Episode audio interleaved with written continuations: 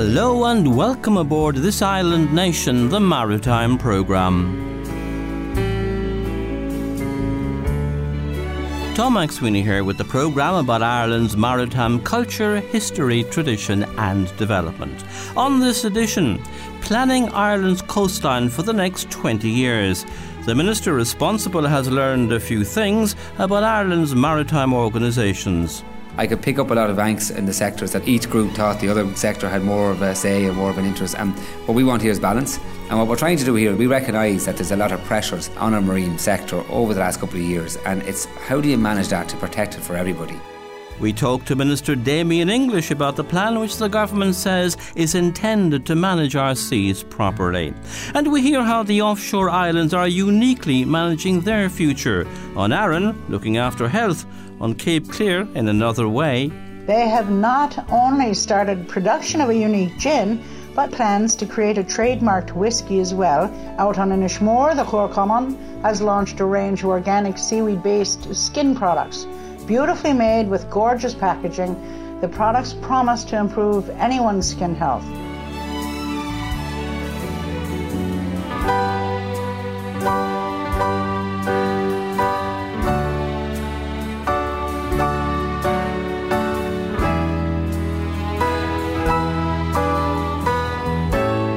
This Island Nation is Ireland's maritime radio programme coming to you from the studios of CRY 104 FM in Youghal on the East Cork coastline and bringing together through the Community Radio Network the maritime community around Ireland, an island people, a community joined by the sea around us.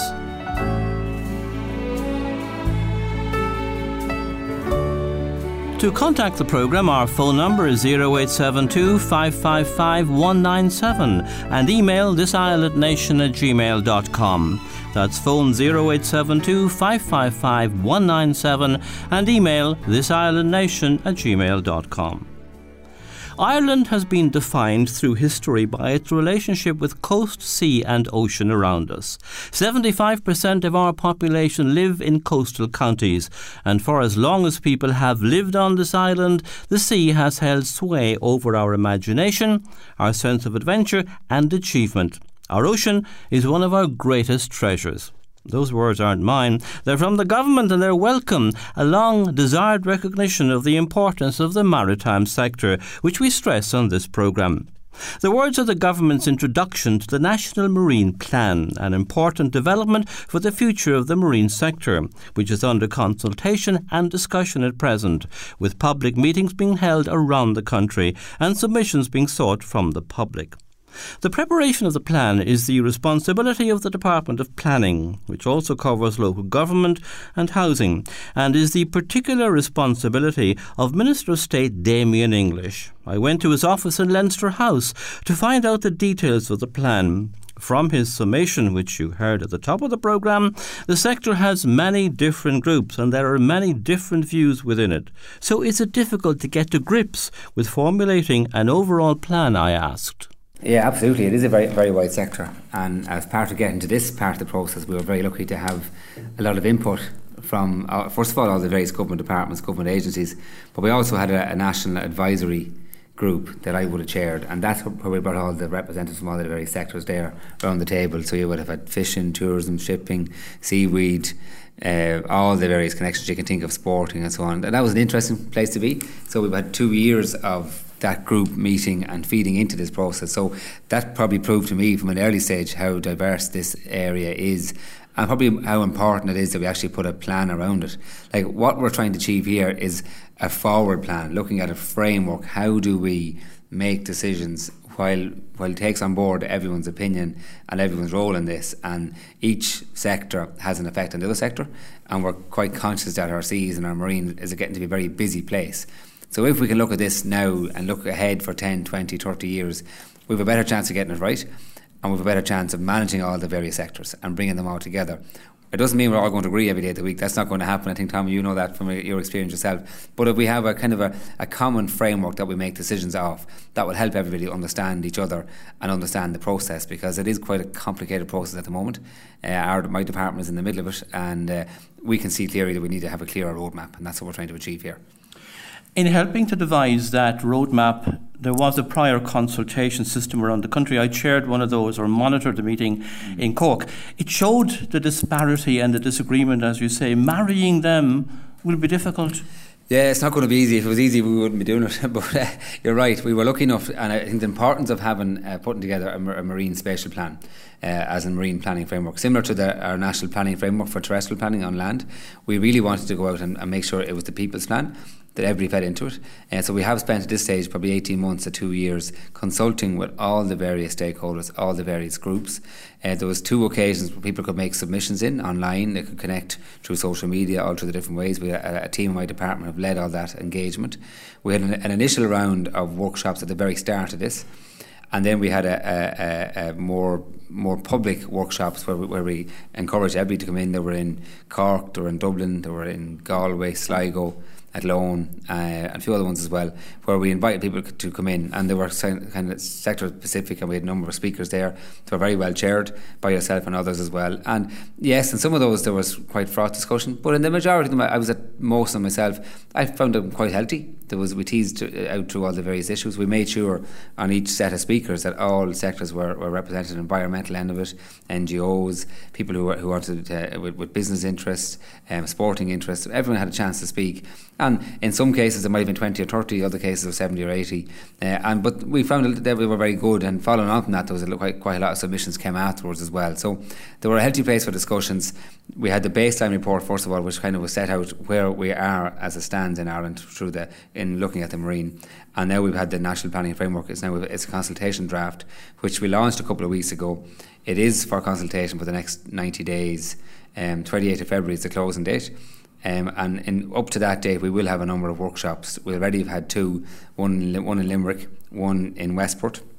Uh, we've one in uh, Galway coming up and one in Tralee. So they're all before Christmas. But we'll also have more sessions then after Christmas as well, during January and February. And if there's any particular geographical area or sector want us to go to their space to have this conversation, we'll do that. We genuinely want to have full consultation here. I think we really are going out of our way, and I'm very lucky we have a good team here that are doing that and are open to talk to anybody about this because we want to hear from everybody and anybody. And when we finished the national planning framework, and the end of it, there was about 1,500 various submissions, which were very helpful. Yes, a lot of work involved, but to get it right, if you are making a plan for 20 years, I think it's important that we have that consultation. And it gives everybody to have their say because I could pick up a lot of angst in the sectors that each group thought the other sector had more of a say and more of an interest. And what we want here is balance. Um, we're not, you know, there's no okay. There's overarching objectives in terms in terms of protect marine areas, protect environment, uh, sustainability. Naturally, they are they're overarching objectives for all of us as a country. But also then out of that, then every sector has a role and has, has, has, has, has an equal footing, and we want to be able to protect that as well. Well, when you refer to some of the areas there, I, I can see them fishing, leisure, sailing, safety, sport, tourism, energy, even the use of the sea for various types of marine communications. But one of the interesting points you have made, which got a lot of attention, is the one state system for the enforcement of marine regulations and clearing up the confusion about foreshore licenses. Do you put a lot of priority on that? Yeah, we do. I think it's a must um, from two areas. First of all, this document is, is, like a, is like a planning framework, so it sets out the logic behind any decisions. Um, then the mechanisms to make those decisions is around the planning consent uh, method. And at the moment, that's probably quite confusing for most people. And the legislation dates back to 1933. It's quite complicated. A lot of the decisions come into our own Department Housing Planning, local government. Um, other decisions are made by Richard Bruton's Department of Communications, Climate Change. We want to have one single consent process. Okay, there might be different people making using that process, but there'll be one process that will involve getting consent and getting development. So we have to have first of all you have to have the forward planning end of it, then you have the development consent, and then you have the enforcement. Uh, at the moment, anybody that has a tried to bring an application through the process has found it very difficult, very very awkward. Red tape can be slow, no clear timelines. Um, and even when it comes to agriculture, it's a different department again as well. But then anyone wanting to object to it has found it just as bad. So to be fair to everybody, there has to be a clear concise planning process, very similar to what we have uh, on land. Uh, everyone knows the, everyone knows the role in that. It's quite a clear procedure and so on. So that's a separate piece of legislation that's coming as, as a stand, as it turns out, is, is coming around a similar time to this document.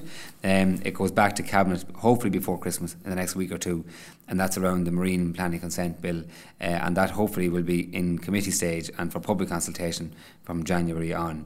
And we hope to, to deal with that um, quite early in 2020 if we can. It's a long time being talked about uh, making those planning changes. It's important that we get it right, but it's going to happen now. And we should acknowledge that it, it is moving in parallel, as you said, with, with, with terrestrial or land planning. And you do make a point about strategic marine activity zones, where any government department could put forward a proposal, but it would have to go obviously to the Oireachtas for final approval. That's part of that joint thinking yeah. you're, you're getting at? Yeah, in the, in the new planning in the new the planning bill that will come through uh, to cabinet again in December, um, in the whole marine area. That'll set out the procedures to do this, and in that will be will be the option for each department to come forward uh, and seek permission to have an area zone for particular use. Um, en- uh, energy would be a clear one. Offshore energy would be, would be an obvious one. Again, the the consenting procedure for that would be with, with, would rely with a, minister, probably the minister for housing planning and local government, to make that zoning, if you want a better word. A big discussion during the last two years around this draft plan was whether whether or not to have zoning. Uh, and because we have a lot of multi-use and multi-purposes in a lot of our seas, it's um, you know zoning. Not prob- it might necessarily be zoning for one issue, one one sector. You might decide to have multi-purpose zoning, and that's something we were, we're looking at as well. So again, the framework sets out the various options that can be approached. The legislation gives us the method to do that, and then it's ministerial decision making after that as well. But I think it'll be it'll make again planning applications clearer, uh, and people will know what's, what's what's planned for an area too. Well, marine protected zones, I suppose, are bound to be yeah. to some extent controversial. You have put in a proposal for regional or subnational plans as well, so regional input will come into it. Yeah, at the, at the moment, this is a, a national plan, and again, it's still draft. It'll be finalised in 2020, probably by summer 2020. When we were doing the national uh, planning framework for, for terrestrial planning, again, which was launched and completed in February 18, that we set out the national planning framework, and out of that, then we had three regional plans. Uh, to, to, follow on. As it turns out, one of them was complete and the two in draft. And then you had each county plan. Now, when it comes to the marine, it's, it's, we're not fully decided yet how many regions you would need to have, or do you need to go to the county level. We're certainly going to have the national plan and then some regional planning out of that. But the importance is to have a national plan, first of all, which sets out the overarching objectives, and then you can break that down into regions if need be. Again, that's the decisions we'll be making over the months ahead as well. But we do want to have a regional context to this, and we are looking to have kind of how do you bring when we've we seen a lot of current applications, um, it can be very hard to try to bring all communities together to have a, probably a rational conversation around it, look at all the evidence, make the decisions. So we are looking at processes to enhance that um, that um, opportunity for engagement at a more local level as well and a community level. And we are going to try some bring forward some kind of community partnerships where you would maybe mirror our national advisory group at a local level. So you bring everyone around the table to have a conversation, and of course, we won't, not everyone will be agreeing, but at least to be a, a platform to have a conversation and discussion that will feed into a planning consent model. Well, you, you clearly are very aware of the different, mm. differing opinions in the disparate marine sector. We should turn to energy because marine energy is important. So, wind farms are going to be part of the coastal situation in the years ahead. Uh, absolutely, and I want to be very clear about that because um, the national planning framework and the national marine planning framework also encompass all other governments' plans and actions. And the, the big one at the moment is the climate action plan. Uh, and, and Richard Bruton published that a number of months ago. Says out very clear a- actions and ambitions in that. And an ambition is to really grow the offshore wind sector. Uh, and that's a commitment by government. So, yes, that is going to be facilitated by this marine spatial plan. Uh, and that's something that we'll be looking at. The, again, the consenting model will be dealt with in the legislation coming through. This marine plan sets it out as a clear objective that there will be offshore wind and, and a, a greater, greater usage of it at the moment. It, there isn't, probably seven or eight years ago, there was a big flux of potential applications. Then it eased off, a because the the sector was complicated from a planning point of view, but also the the, the economics of it weren't stacking up. That's changed quite a lot. There's been a lot of investment, a lot of research in offshore wind, including by our own research teams in Ireland who are who who've um, brought forward a lot of new initiatives and ideas as well. So it's more economical to do that, but also there's a greater need now for wind energy in general, but certainly offshore wind. So that's something that we are proactively trying to encourage and facilitate. But again, it means it doesn't mean imposing on anybody without a proper planning process. You have to have that, and you have to have consideration of all the various impacts. And again, uh, visualization is something that we reference in this document as well. That, that if you are to have any developments, but certainly offshore wind, you have to deal with the visualization element of that as well. Yeah, there's a lot, of course, there's also wave energy and all those aspects to be considered. And you make reference to climate change, which is obviously very important. I think one of the factors which came across in the documents you've put out, and that the public mind might not be totally zoned into, is that 75% of Ireland's population live in coastal zones. That's a huge mass of the population. You're right, and, and I think uh, if you listen to the, or if you read the foreword by both Minister Murphy and myself, we both refer to that the majority of people actually live in a county that has coastline. Um, we might not feel that or sense that, and we mightn't spend enough time on the coastline. But but as, a, as an island nation, we are close to the coast in our minds and hearts, in, in, our in our minds and hearts. But actually, geographically, we are too, uh, and it's important we remember that and respect that. And what we're trying to do here, we recognise that there's a lot of pressures uh, on our marine um, sector over the last couple of years, and it's how do you manage that to protect it for everybody? And a key part here is to protect it and in a sustainable way. A lot of opportunities uh, with our seas and in our marine sector. A, to grow jobs for coastal communities, B, from a sports activities, from a tourism, loads of potential, and certainly energy, telecommunications. But how do you balance all that? How do you fit it all in? And if you don't have a framework of some sort, you're not going to achieve positive outcomes. Uh, and we've learned now long term planning is the only way to get good, positive planning outcomes that benefit all of us, but also protect what we have. And that's what we're trying to do here. And finally, Minister, um, the next step is obviously the end of February for, for more submissions. But would you say, well, the Marine has been neglected for a long time over several, not just this government, but many governments. And I'd have been critical myself of government policy towards the Marine or the lack thereof. Mm. Is this a keynote change? Because it seems there's far more, from what you're saying, far more concern about the marine sector now. So are we seeing a keynote change? I think we are, and I certainly hope we are. We believe that this, this new planning framework is a start on that. And with a spatial plan, I would look at that as a business case for an investment in the marine sector and that can be investment in developing opportunities, but it's also investment in protecting and enforcing as well. Um, but it is absolutely an investment, and this, you know, if you are trying to win any money from a bank or from a government department or from the taxpayer, you have to have a plan and you have to have a business case. And I think this, this that's what we're getting here. You're getting um, a policy document from a planning point of view, and then each department has their plan, their, their, policy for each sector out of that as well. But you are getting a business plan then that you can choose to invest in. And I do believe, I think as a, we have a lot of opportunity missed with the marine sector. A simple area of seaweed there's so much potential there for the use of seaweed for, for, for cosmetics and for health treatment and so on that if it's managed in a sustainable way, loads of opportunity. Likewise, fisheries, they will always feel there's more opportunities there, and how to how to how to balance that, manage that. Absolutely, opportunity in energy, uh, in many other areas. But I see tourism and sports and recreation. And a lot of the sporting people we've met during this process, they would say to us they don't feel they're as well organised as they could be themselves to avail of opportunities, but they see so much potential there. And just from, apart from the, the business end of sports, just the activity uh, and getting people back out using our using our coastal areas and marines, so much potential. I, you know, we can look back critically at, the past. We can do that, but certainly, I would see without a doubt missed opportunity.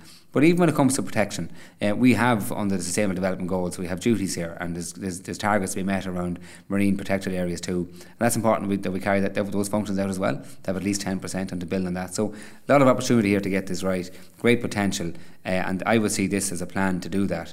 And the reference I would give you to that is when we set out to do the national planning framework a lot of people would say to us, "Oh, look, there's been plans in the past, but nothing ever happens, or we don't stick to them." You know, what's the point in having a plan? Well, to make it clear uh, of the clear intent of government, and I have to say, backed up by all political parties, that national planning framework came with it the, uh, the capital development plan and an allocation of 100, close to 120 billion of taxpayers' money to make sure that we drove the plan, that we did back it up, that we did implement it. And I would see a similar process with the marine plan, that it, will, it has to be backed up with real money, real investment, and then people will have faith and trust in that because it is about you know the potential managing our marine sector and protecting it for the future as well. And I believe we can do that. This is the starting point, and I think you're right, Tom. This is a step change. Minister Damien English on the National Marine Development Plan. It is important and so to hear his views in detail, and the public consultation meetings have shown well there are differences but also positives emerging, and that's good. Perhaps surprising since that interview was recorded, it has been learned that the Department of Agriculture, Food and the Marine is resisting the inclusion of aquaculture and fisheries. Minister English has said this matter is not yet resolved. The Marine Department has for many years been accused by fish farmers of preventing development because of its attitude to licensing. The 28th of February is the closing date for submissions about the plan. For more details, see the website of the Department of Planning, Housing and Local Government. Now, Justin Marr has a roundup of other maritime news from home and overseas waters.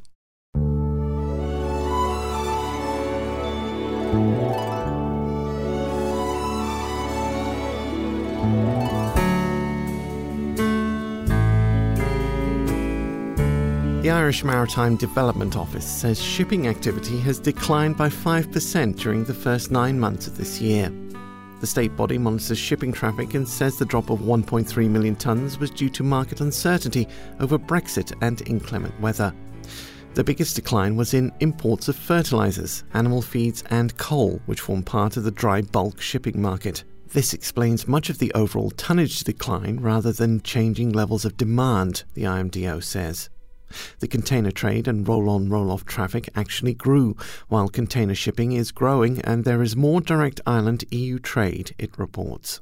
The United Nations Maritime Agency, the International Maritime Organization, has elected a 40 member council of countries around the world interested in maritime affairs. Ireland did not nominate for council membership. This doesn't seem to exhibit interest in maritime matters or perhaps this primary UN agency, and contrasts with the government's campaign to get a seat on the UN Security Council. The new European Commissioner, who dropped fisheries from his title and renamed it as Commissioner for Environment and Oceans, has been forced to backtrack by an outraged response from the fishing industry. Commissioner designate Virginijus Sinkevicius has been forced to restore fisheries to the title. Ireland South MEP Sean Kelly told This Island Nation that following the reaction to the title of the portfolio, it was changed and fisheries included. Fishing is a noble profession. Every day, our fishermen and women do hard and risky work to supply the highest quality protein. We must stand by their side. The climb down is seen as a victory for the fishing industry. Finally, the remains of a Viking ship have been discovered on a farm near a medieval church at Edøy on the island of Smola in Norway. The ship, which is 16 to 17 meters long, appears to be part of a burial mound, suggesting that it was used to bury someone important, said its discoverers, archaeologists Manuel Gabler and Dag Oyvind Engthus both with the Norwegian Institute for Cultural Heritage Research. They don't know if there's a skeleton or multiple skeletons inside the boat. The archaeologists used high resolution georadar mounted on a cart to make the discovery. In fact, it was almost by chance that they spotted the ship's outline.